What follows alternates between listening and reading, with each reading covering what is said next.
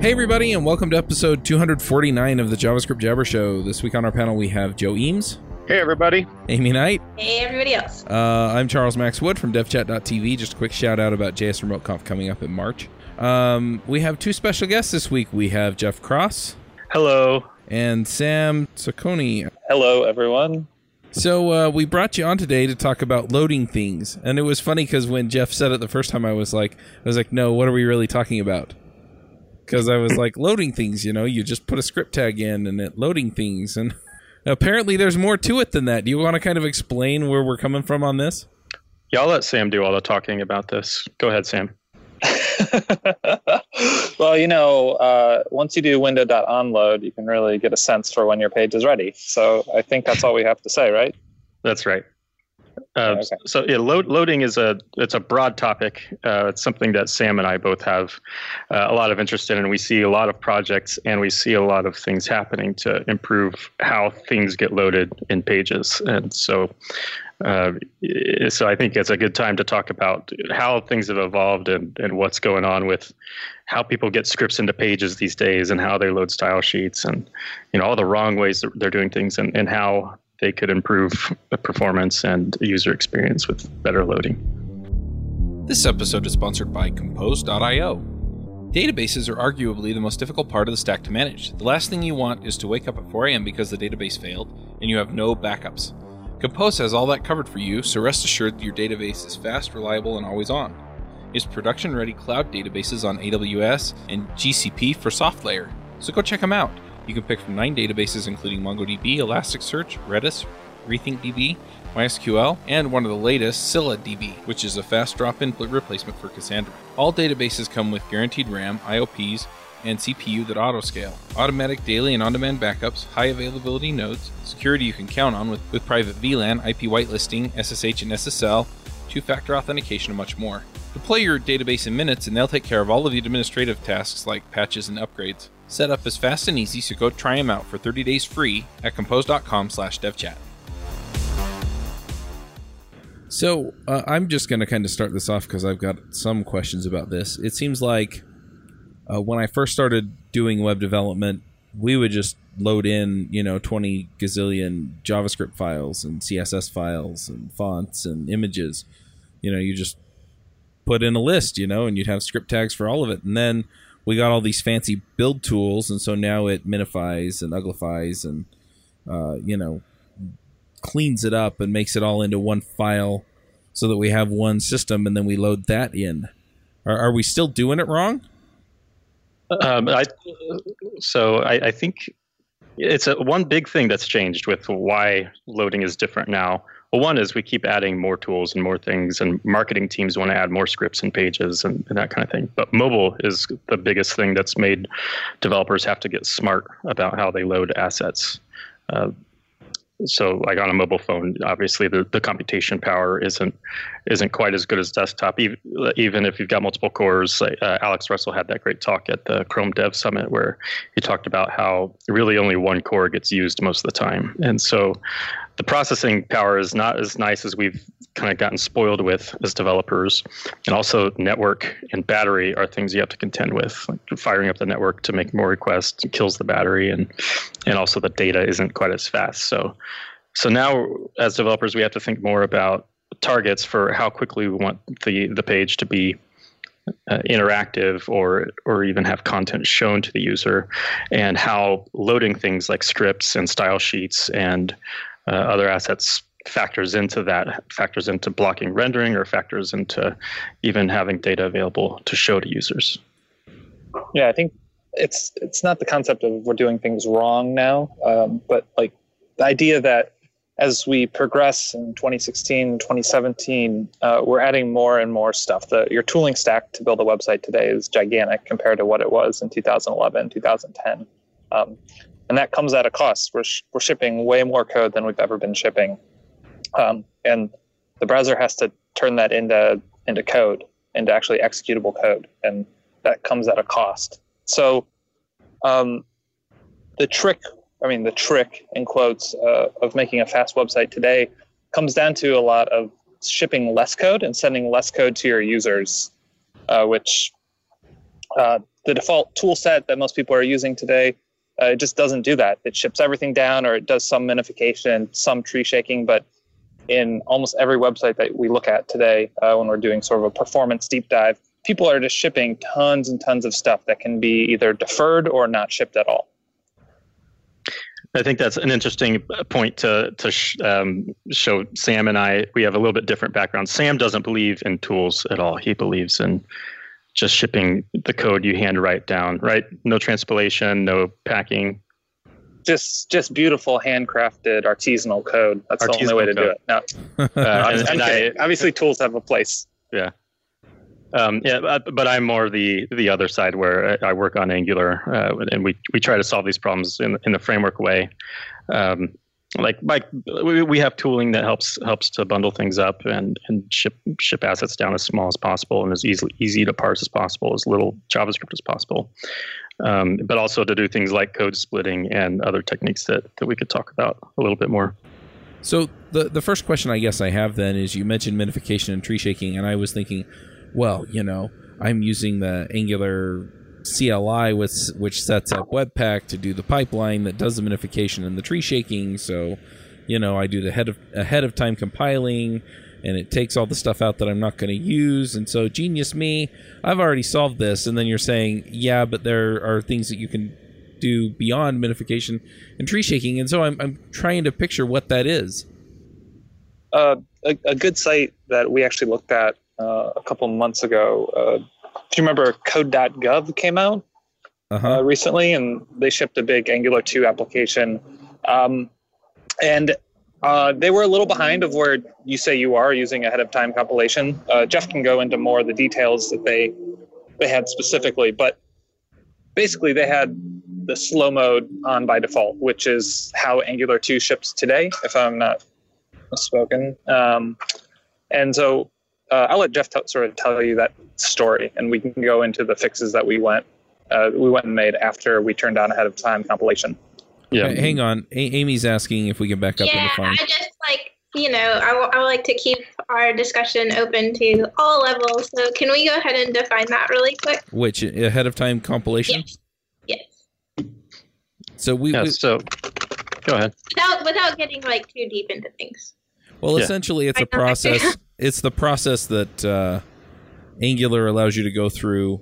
Uh, it does the minification and tree shaking, like we said, but in the end, it gives you uh, statically compiled, or anyway, it gives you a static file that doesn't have to run the um, compiler in the browser, and so it's it's performance optimized and has a lot of other things going for it that helps. We probably, I feel like most people know what tree shaking is by now, but we probably should go over that too. I'll let somebody else define that. Yeah, so um, so so Angular CLI it has uh, you're right it does things well it actually I think AOT is still not default but yeah, like you said AOT makes it where you take the compilation that would otherwise happen just in time in the browser and you do it at build time and that lets you one you save the computation of doing that compilation at uh, runtime in the browser uh, so you just do it once at build time, and then every user just gets something that runs much faster. Uh, the other benefit is you can take out a lot of Angular from w- the bytes that actually get shipped to the browser. Uh, so that's that's ahead of time compilation by itself. Uh, tree shaking is something that um, not really part of AOT, but is part of CLI has some module level tree shaking built in to where if there are mod- modules that are part of your um, your binary or bundle uh, that aren't used. You like you don't actually import and uh, reference any symbols from those modules. Those modules will get removed. Uh, there are different ways of tree shaking. Like Closure compiler has even deeper tree shaking than that, where where it goes beyond modules and will actually take any symbol from within modules and will remove that if it's if it's not referenced, but we'll keep other parts of the module. Um, I'm, I'm just going to chime in here. We did an episode on rollup.js which mm-hmm. is built around the idea of tree shaking. So if you want a more in-depth discussion of what it is and why to do it, um, we'll put a link to that episode in the show notes as well, so you can, you know, get deeper knowledge if you're interested in it. Yeah, I'd like to hear your take on uh, the effective, the effect, efficacy of rollup versus the closure compiler. Um, I, I, forget exactly. I forget if rollup does module level tree shaking or if it actually goes deeper. But it goes the, deeper. Yeah, it goes deeper. Yeah. So I am thinking the I'm thinking uh, that CLI doesn't use. Well, I, I, shouldn't speak because I haven't really kept up with CLI. They weren't using rollup. They were using. They're not. They're not. Okay, so still not. Um, they're they're just using Webpacks. Uh, yeah, the, the Angular CLI does not use rollup.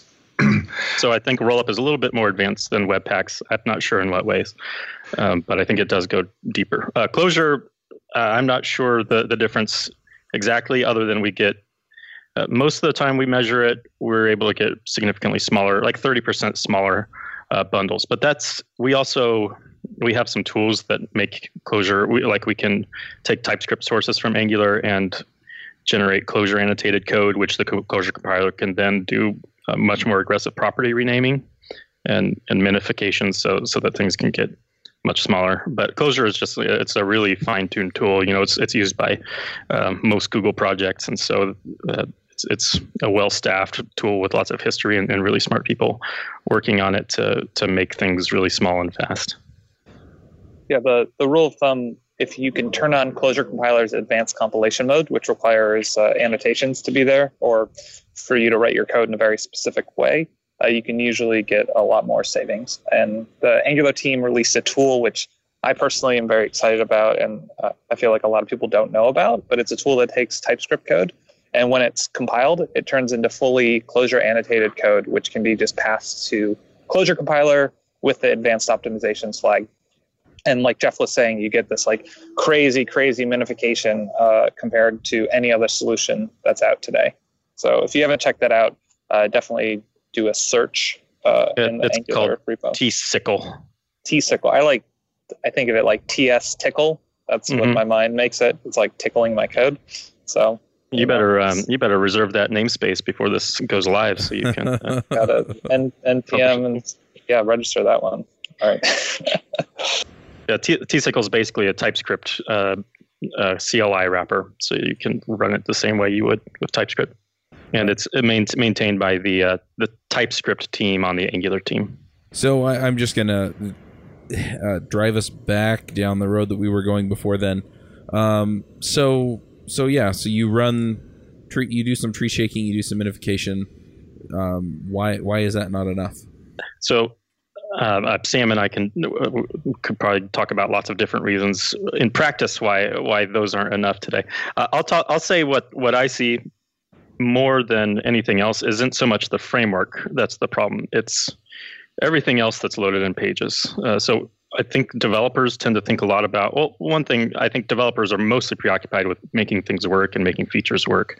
And there's this cultural um, or this behavioral habitual thing where performance is kind of a thing that you do after you've gone to production and realize you've shipped something that's slow and users hate or search engines have a hard time crawling your application or whatever. Um, but in terms of like behaviors that, that I see, so people are getting better with uh, Angular with AOT. People are starting to realize that it's a significantly better uh, improvement, and there are tools that can make it easier to generate smaller bundles and that kind of thing. So that's improving. It's still improving in usability and that kind of thing. But people are loading tons of scripts and style sheets and uh, what images and like way oversized images and things like this on their page uh, that in what I've seen, like the, profiling and, and work I've done, is a much bigger contribution to slowness than than any framework code. So so it's a great start. Like minify, bundle, split split your modules so that you're shipping less, but uh, but that only gets you so far. If you're uh, if you're throwing in every kind of marketing script or um, other jQuery library that you're not using in, into your the head of your document and blocking your page from from even rendering until all these load. And uh, like we're saying all these things about like slow pages, but uh, it's important to be able to measure and have an idea about like when is my page slow and when is it okay. And uh, there have been some tools that have been recently developed uh, that make this really easy to do in a very automated way. Um, and my favorite is Lighthouse, uh, which is a project out of uh, Chrome uh, and staffed by Paul Irish and a few other very, very smart people. Um, and what it is is a CLI tool that you can run against a web page, and it gives you a Lighthouse report, which has a score and tells you all these amazing things like, oh, you have all these script tags above um, your body and it's blocking first paint by this long. You have images that are massive and it's taking up this much time to download them and a bunch of other things. So uh, if you haven't checked out Lighthouse, I would definitely check it out and consider putting it in your default CI process and your default tooling stack when you're building a web page. Um, but once once you run these tools and have an idea about what's slow, you can sort of prioritize like sure these images are huge but i'm also uh, shipping all these script tags above my body which is blocking first paint by five seconds or something crazy. Um, so like it's important once you measure to then prioritize what's going to have the biggest user facing impact. And so you tweak things and then you remeasure and you see how much impact you've actually had. Because unless you're doing this measure fix measure cycle you can't actually determine if you're having a positive or negative impact. And a lot of times what you'll see people doing is cargo culting performance techniques, and they actually have uh, no impact or actual negative impact to the end users. So tools like Lighthouse can make this so much easier to get into this healthy cycle. Yeah, and I, I second that. I think that's the key thing that I'm seeing missing is performance is kind of a hard thing to quantify or measure or make it a habit uh, it's something that is usually reactive. Like usually developers wait until somebody says things are slow or they are digging into a problem. Uh, but Lighthouse is a great tool that you could put in your CI, and, you, and it gives you scores on on your pages, uh, on your loads. And actually, I, I know one company. Um, someone in the community, that their company has a policy across the board where they have a certain score they have to be hitting in Lighthouse in order for it to pass CI. So it's actually a failure if, if you're not hitting uh, the the checklist and the the targets from Light, Lighthouse. Um, so I think if if there's one thing that people could take away from here is like just start using this and build it into your CI process uh, if you care about performance. Um, and I think the the other part of that is people don't know why they should care about performance, or or they assume whatever baseline performance they're getting out of the application is good enough. Um, but but what I've been seeing lately is, or what people don't don't think about as much is like if search engine optimization matters to your application, performance is actually a big factor in that. Uh, if you if you've got an app that is an Ajax app, as like the Google team calls them, like the crawler needs to be able to crawl your app, and they've said they have a timeout for. They haven't said what the timeout is, but I would say somewhere probably between five and ten seconds, uh, where if if they don't if the page isn't done rendering by that point, they may just take a snapshot of it or may give up on rendering the page.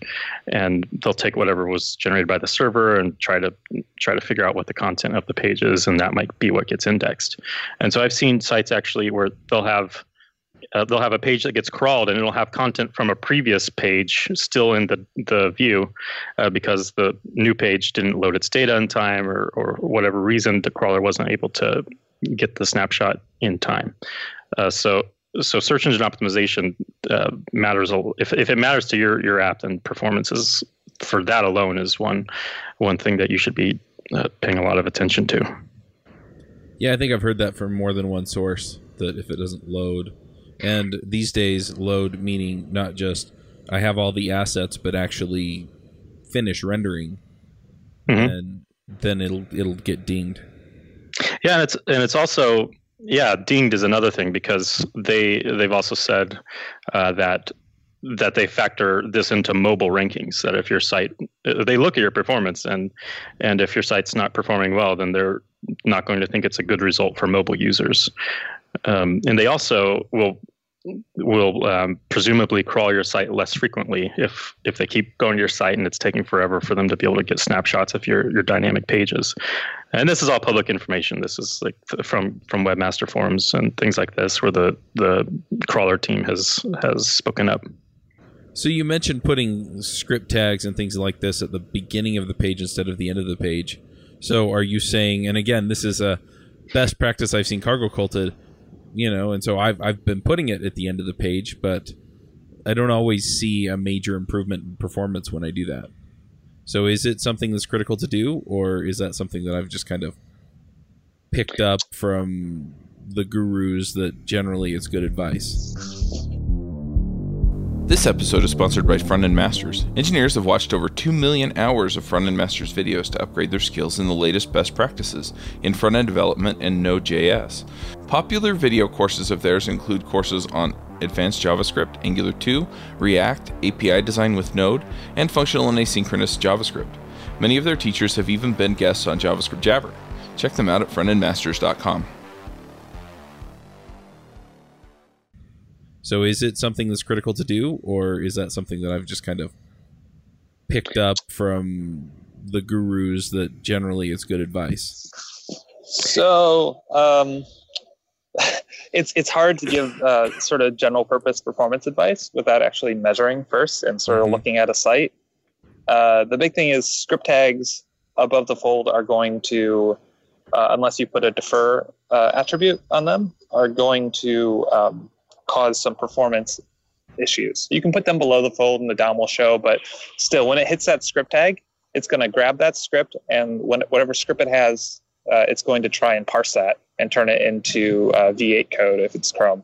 Mhm. Um, and that can potentially lock up the main thread and cause a jank. So it's just really important to use Chrome Dev Tools. Um, look at some of the resources from Chrome Dev Summit specifically around how to measure and profile, uh, and get into DevTools. Uh, record a timeline. Look at where your time is being spent when you render your page. Look at how the page paints in, um, and then go from there. So I'm sort of against general purpose performance advice for this reason because I say something and then a bunch of people be like, well, it doesn't actually have a big impact. It's like, well, in your specific case, it won't because this isn't your major performance hit. It's because you have, you know, 200,000 DOM nodes. That's why your page is so slow.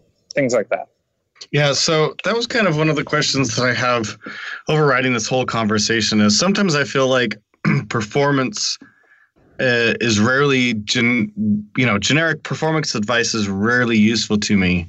I start doing some of the things that people say, hey, this is going to improve performance on my site. And then it's like, oh, that ma- made such a marginal increase in performance. So is it, can performance really be talked about from a generic standpoint? And if so, how do people find the good generic information that's going to be helpful for them? And then also be able to dig into the more customized stuff for what they're doing?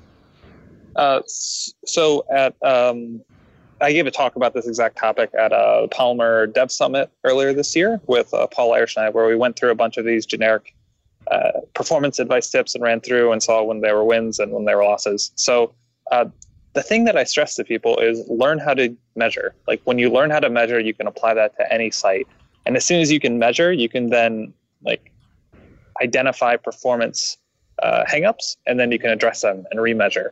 So I I would agree with you uh, that general purpose performance advice is typically not a good thing to just blindly apply to your website.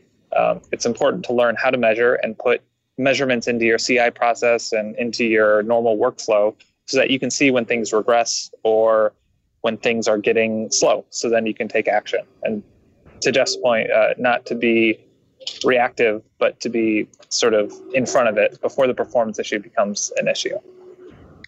Yeah, and that's a really good point, Joe. I think one of the more common optimizations that is thrown around a lot is pre-rendering as being the solution to a lot of performance issues, uh, which can be.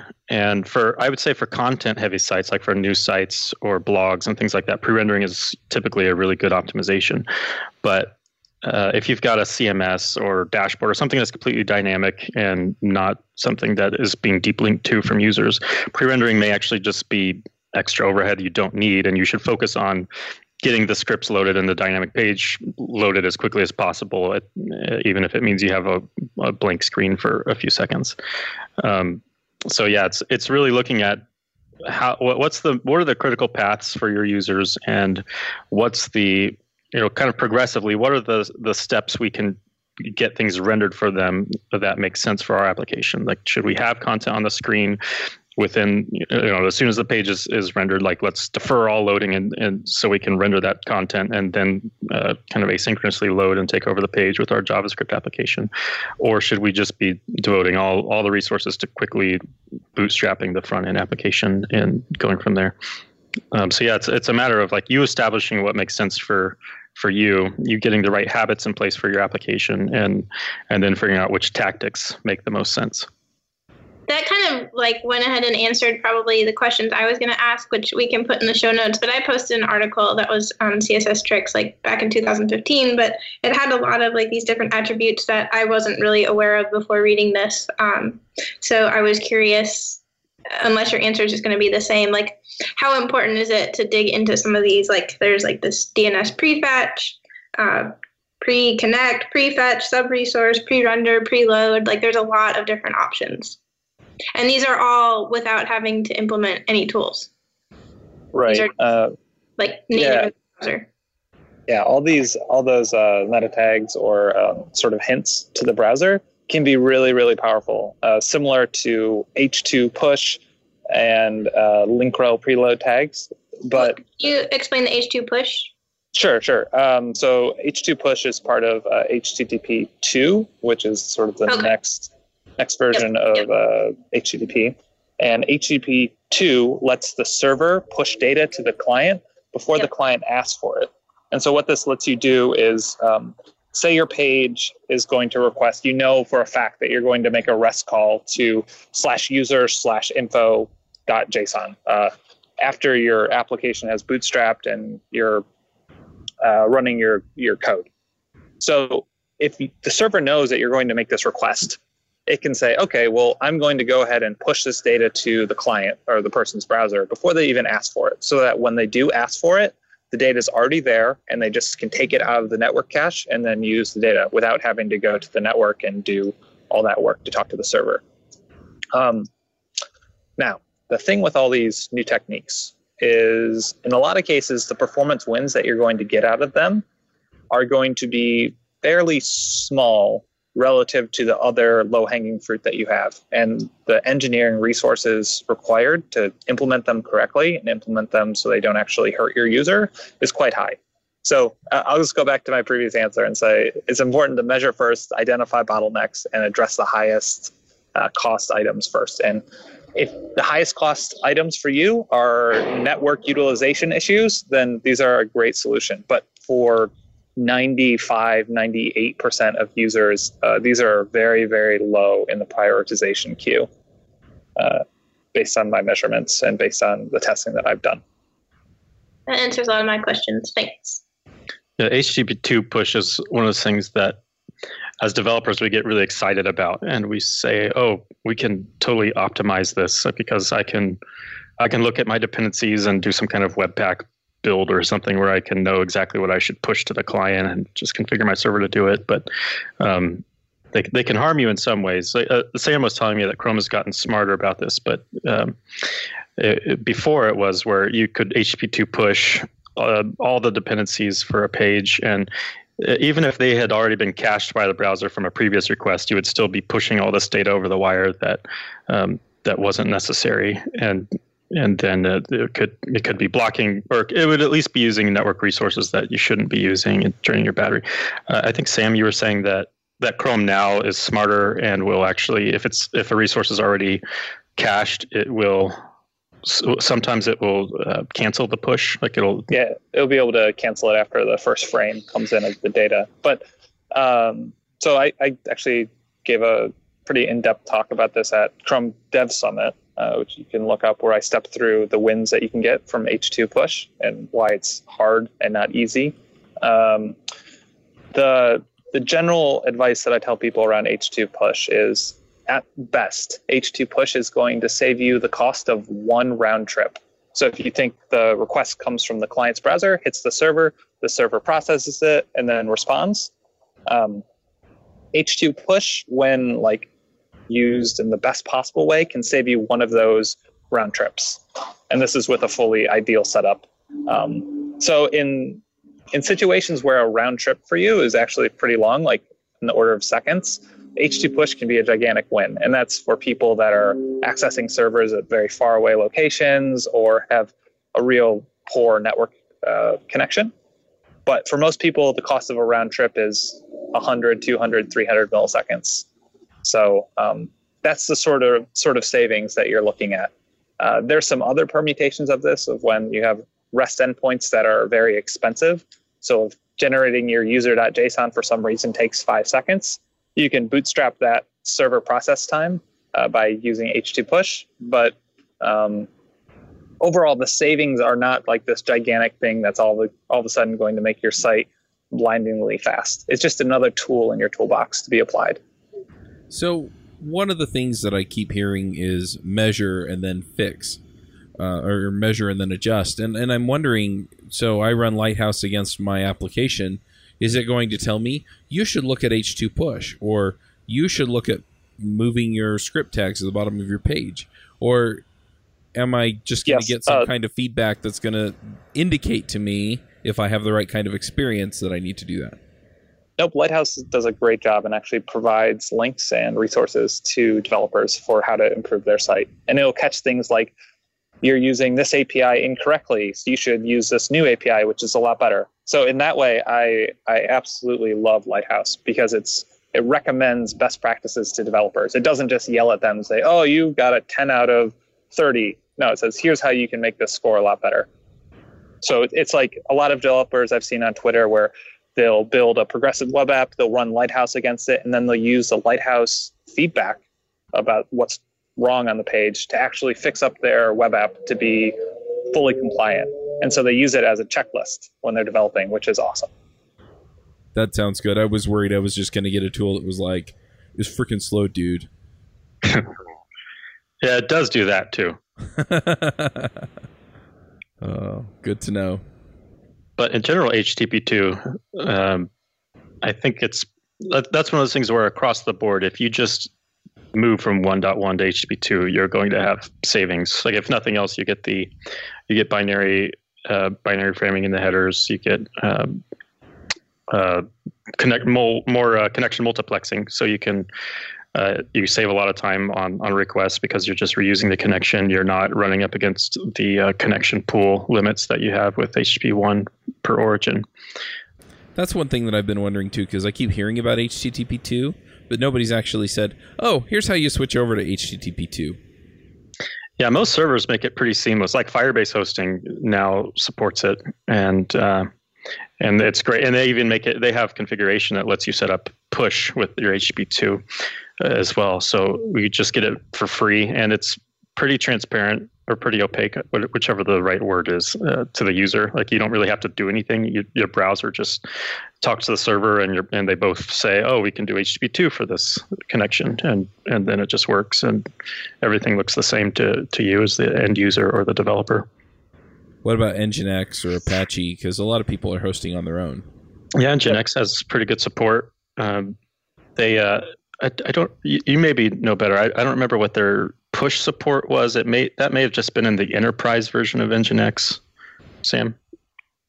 Yeah, there's there's a whole suite of uh, HTTP2 uh, library implementations, and how I see most people using it is they set up one of these services uh, as a front end uh, reverse proxy to their actual web server, Mhm. and so it's it sits in between their server or Nginx or whatever else, and then their server.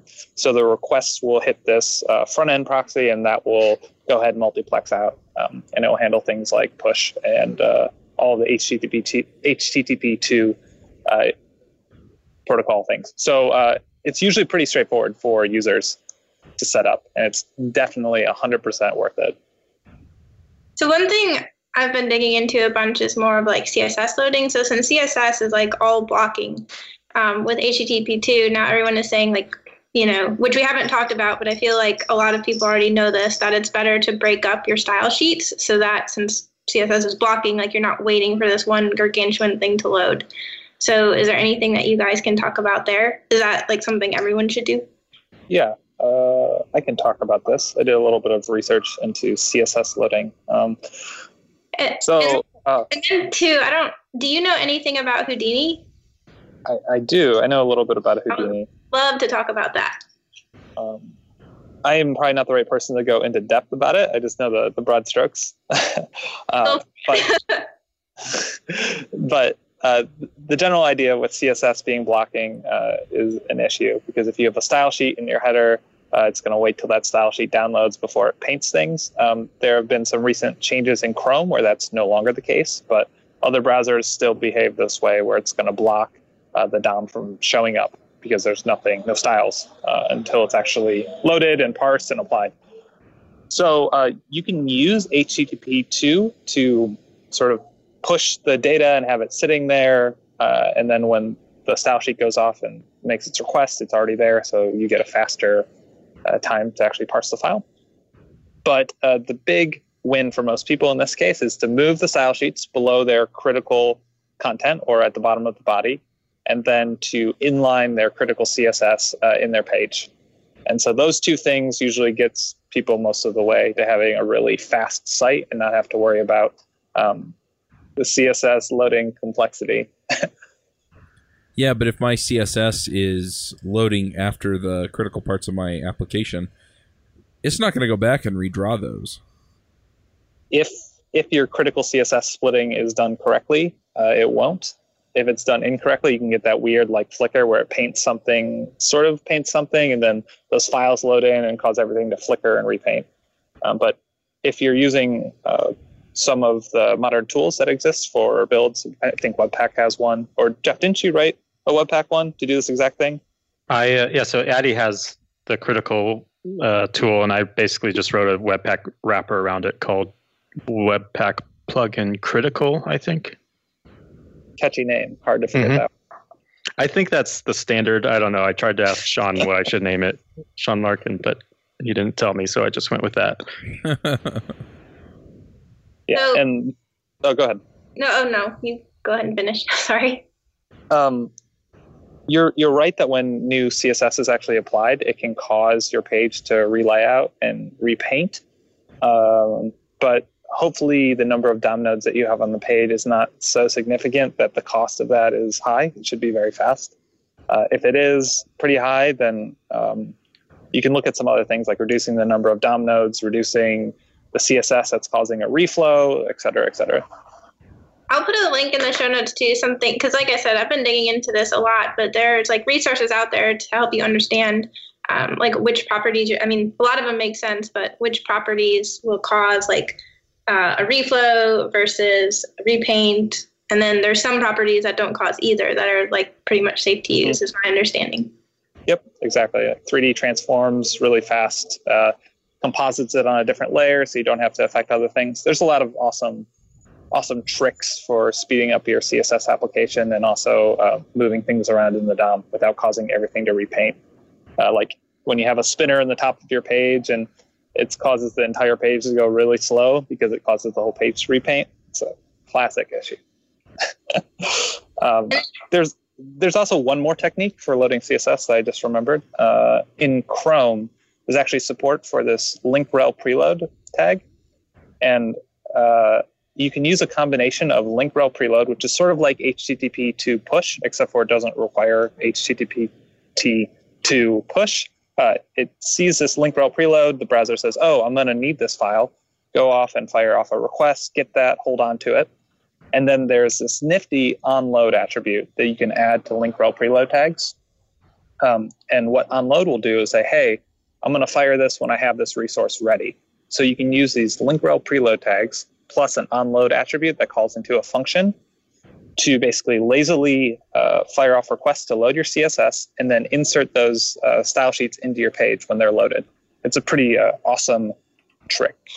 Yeah, that's how the uh, the critical library and the Webpack plugin that I was just talking about work. Is they um, they you can tell it which like what pixel area of your screen is above the fold and should be inlined, and it'll it'll analyze your page and your style sheets and just extract the bits of the style sheet that need to be there for the top of your page, inline those, and then it'll create a link rel preload tag to load the style sheet with an onload handler that automatically uh, sets the rel to style sheet after it's preloaded. And so then it's just treated like a normal link style sheet.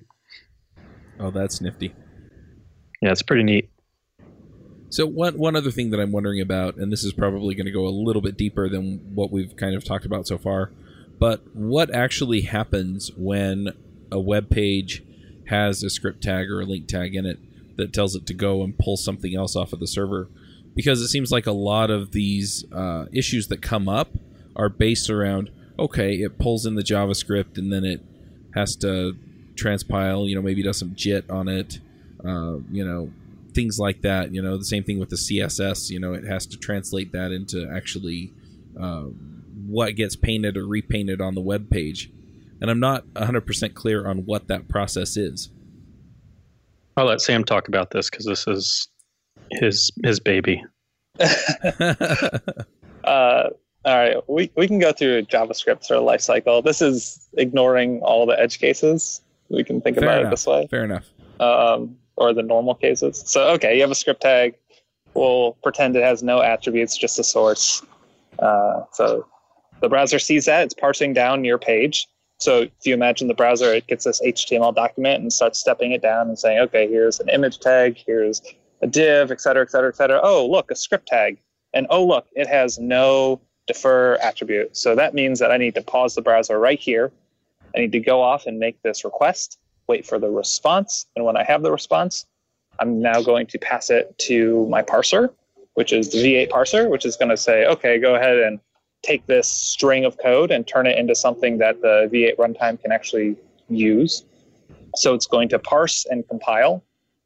And then once it's parsed and compiled, it's going to actually execute the code in there. Um, and for most people, uh, the the actual execution phase is what's taking up most of the time. However, you'll see this interesting sort of thread that's spread across the entire internet where people are like, oh, it's weird that my Webpack bundle or my Browserify bundle uh, has all this like time whenever it loads. There's like this 300, 400 millisecond block where it's just stuck uh, at the beginning doing nothing. And just no code is executing. It just looks like it's loading the file. And what that actually is is the parse time.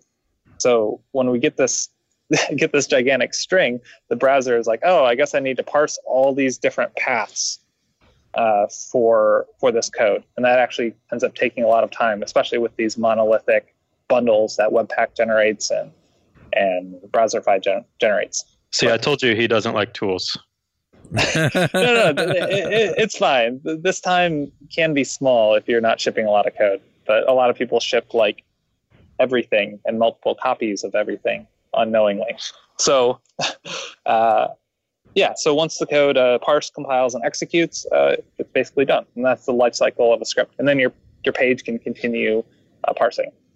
So the fact that the page actually stops parsing when it hits one of these script tags is a little unknown to most people, but um, it can cause some significant performance issues, especially if you have your script tags intermixed inside of your body, because like the page can half half parse and then it'll sort of paint something weird, and then all of a sudden it will like flicker and then paint the rest, and that's because of those script tags. Does it do the same thing with CSS? Uh, CSS behavior is different depending on browsers. Okay. Can you just talk about the Houdini stuff really quick before we go further, since we brought that up and I used a word and people might not know what it is? What word was that? Sorry. The, the Houdini, like the new, I guess it's like a new task force who are going to work on the CS, like how the browser parses CSS. Yeah, um, my understanding of Houdini is that the Chrome team is looking into ways to expose the CSS parser. I think. Uh, it's like more APIs so that we'll have access to like different things in the critical rendering path. It was my Yeah. understanding. Yeah, it just exposes these more primitives inside of the CSS engine uh, to users, so you have more control. That's that's my broad stroke understanding of it. I'll put a link in the show notes to this article. I thought it was pretty cool. One thing you mentioned, Sam, was uh, how people bundle things into their bundles and don't even realize it. Um, and I think even if they do realize it, sometimes they don't realize the cost or the size of things that, that are in their bundles. Uh, one cool tool that a lot of people have have discovered recently, and, and I find really helpful in showing people exactly how how much they're paying for different modules to be in their bundle, is Source Map Explorer. This is a really simple CLI tool that you can get from npm, and uh, you you uh, build something with Webpack or whatever, something that generates a minified bundle and a source map, and then you just run uh, this tool against it, and it'll open a page in your web browser that visually lays out how big different modules are inside of your bundle. Uh, one thing we find with this is, is, people find out they're like with Angular, we use RxJS, the observable library, and people will find out they're accidentally importing the entire library with all combinators from RxJS if they if they have the wrong import path somewhere. Uh, so they'll be importing all these things they're not even using, and they'll and Source Map Explorer will show them that this is taking up you know, a couple hundred kilobytes of, of your bundle or something, and and then you can fix it, to fix your imports, and then you can see run source map explorer again and see how much smaller uh, the footprint of those particular modules are. Another another big one is Moment, um, the the JavaScript library. It, it it tends to by default, if you just with Webpack or bundling it up, it'll include a huge JSON file with a bunch of localization and things like that, which is, I think it's hundreds of meg, uh, not megabytes, hundreds of kilobytes in the bundle, and uh, so there are ways. Then people can realize that there are ways to uh, trim that down to just the locales you need, and and significantly shave that down. So Source Map Explorer is a really handy tool for that. Yeah, and there's there's also um, a Webpack bundle analyzer, which gives you a tree map visualization of the files and their dependency structures which I like. Um, and if you're not using Webpack uh, and you're using Polymer, I actually wrote a library that does something very similar. Um, it's just like Web Component Bundle Analyzer. So it uses your uh, Web Component dependency graph to build a tree map as well. And so you can explore where all your size is coming from. And there's a bunch of other tools that are popping up. So uh, again, another tool in your toolbox to understand where the size of your JavaScript is coming from and why your JavaScript file is, you know, 1.3 megabytes or something crazy. So what? Well said. you check. You got a question? Yeah, I'm don't, wondering. Don't so what what seem to be the the things that people most commonly mess up? I mean, we've talked a lot about the tools and some of the solutions and some of the things that people do. But but what would you say is the thing you see most commonly done that causes a performance issue like this? Not measuring. That's the number one issue.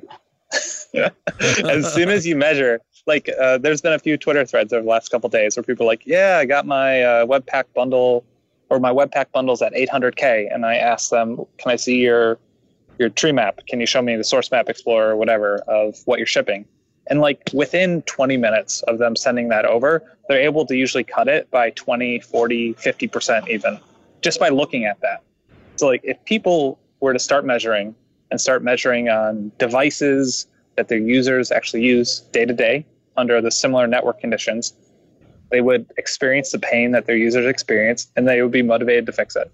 And so that's the biggest mistake is simply not measuring.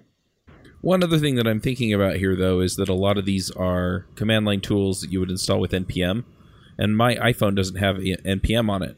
So, is there a tool that I can actually use to measure this on a mobile device? On Android, oh yeah, on Android you can actually run Lighthouse against your phone uh, using ADB, and there's instructions in the repo. Um, iPhone is a little bit trickier to measure to get like performance metrics out of though. Um, web page test is a good one. Uh, they have a bunch of devices that you can choose to run their tests over, and I use their tool a lot. They also have a, a really great 3G network emulator that uh, does an amazing job of simulating what network is like on one of these poor networks for your users. Yeah, web page test is a great tool, and I think it's underutilized in the community. Uh, but that's usually one of the first things. If I if somebody comes to me and has a performance issue and they want us to take a look at it, the first thing I'll do is run web page test, and I'll do it. And you can do it where you can run it with a real mobile device. Um, and with with the emulated network, which is pretty pretty good emulation. And then you can just show them, and it has it has um, you know waterfall, network waterfall, and will give you lots of metrics around load time and interactive time, and really good depth. So you can just show that, and and people then kind of visually see like how how mobile users are experiencing their their site. Anything else that we should dive into here before we head into picks? I think for me, the biggest thing that that I want to help make better in the community and you know help with tooling and, and whatever we can is is developing better habits around performance. Like Sam was saying, once people measure, if it's part of their their process, if it's part of their their CI process or or their software lifecycle, however they're organizing their projects. Um, I think this all gets a lot better. I mean, we could talk about tools and techniques and things all day, but but we really have to focus on who's taking ownership of this and when are they thinking about it and helping to shift that more towards the the development time instead of the uh, let's wait until the app is done and, and somebody complains about it. Um, so so even just adding Lighthouse to your CI build, I think is the is if we had one thing that people could take away is is uh, one thing they could do right now. Let's take a break from this episode and really quickly talk about finding a job. You know, searching for a job can feel stressful, scary, and time consuming. Pushy recruiters try to sell you on roles you don't actually want, and the job boards make you feel like you're throwing your resume into a black hole, never to be seen again. And sometimes you go all the way through an interview process just to find out that the very end that the salary offer or company culture doesn't match what you're looking for. Well, there's a solution. Hired.com is the world's most intelligent talent matching platform for full time and contract opportunities. They make the job search faster, focused, and stress free instead of endlessly applying to companies and hoping for the best. Hired puts you in control of how and when you connect with compelling opportunities. And after completing one simple application, top employers apply to you. And the best part is is that you get money. That's right. They pay you if you get a job through them. Listeners to this show can earn double their normal hiring bonus by signing up with the show's link. That's right, you get $2,000 instead of $1,000. So go sign up at hired.com slash. All right, well, let's go ahead and do some picks. Aimee, do you have some picks for us? Oh my god, I thought you were gonna pick me first. I'm not totally ready, but uh, I'll go for it. Um, so I'm I have like a ton piled up, and I was trying to curate them so I don't give them away all at once. Uh, the first one is another podcast that I'm going to pick again, um, a specific episode that I really liked, but it's a change log and it was with Sandi Metz. Uh, it was called 99 Practical Bottles of OOP.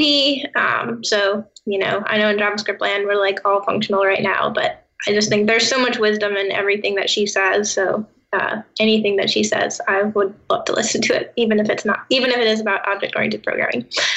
Anyways, um, and then I'll do another one that's a little bit more fun. This is a Twitter account that was posted in a Slack channel at work. Uh, it's just uh, emergency kittens, but I believe emergency is spelled a little bit differently. So uh, you'll have to look in the show notes for a link to that. But um, that will be my non-technical pick, and I will leave it at that for this week. I got lots more to come though super cool. We've had Sandi Metz on Ruby Rogues before, so I'll put I'll put a link to that in the show notes.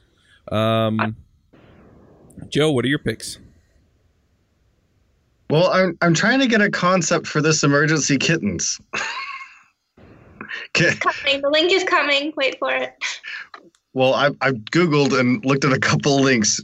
Like is this like I've got a kitten emergency, or is it like, hey, ship me a kitten quick? Like emergency cuteness. Emergency. Okay. So this is like, oh my gosh, I'm having a rough day. I need some cuteness. Where's some kittens? This that's what this is for, right? Because there's there's a Twitter account, there's a oh, website. It's coming. It's coming. Hold on. This is awesome. I will admit that I've felt that way, and for me, it's baby uh, baby chihuahuas, chihuahua puppies. But of course, we should have counted on a cat pick from Aimee. I haven't had any in a really long time. Yeah, you're falling behind. All right, so I've got a ton of picks. I spent the weekend at a board game convention in central Utah, central kind of southern Utah, Bryce Canyon National Park, at a hotel surrounded by snow playing board games all weekend with friends and my kids and stuff. Had an absolute blast. And man, I played a bunch of new board games, so I couldn't pick them all possibly. So I'm going to pick the conference itself, the convention itself, Bryce Con. And I'll put a link to that in the show notes. Come out, come to Utah in next January in a year in the middle of winter to one of our beautiful national parks and spend a weekend playing board games. It's totally awesome. And then the board game that I had the most fun with is a game called Clank, where you play. It's a board game where you're each uh, going. It's like a, you're playing The Hobbit, right? You're going into the dungeons, the dragon's lair, trying to get some uh, relic and make it out alive. And it's it's a really fun game, and the clank is the noise that you make, right? So the more things that you do that make noise that make noise, the more clank you cause, and the dragon will attack, and it's it's a really fun game. So that's my pick: is the board game Clank and uh, Bryce Con board game convention. Very cool. Um, I'm going to jump in here with a few picks as well. Um, so last week, um, I, I had a little bit of a, a family emergency, and so um, I was going to talk a little bit about CES uh, since I was at CES the week before last. Um, one of the things that I picked up there, and I probably picked this on one of the MyJS story episodes, um, is uh, this GoPuck um, battery pack, and it comes with a clip that's impossible to describe without showing it to you.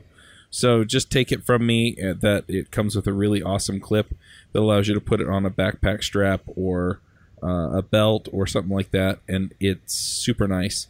Um, it charged up my uh, iPhone uh, pretty much for a day and a half to two days um, just leaving it plugged into my iPhone the whole time. And I was doing periscopes and walking around and listening to podcasts as I was browsing stuff and things like that. So, um, anyway, uh, great stuff there.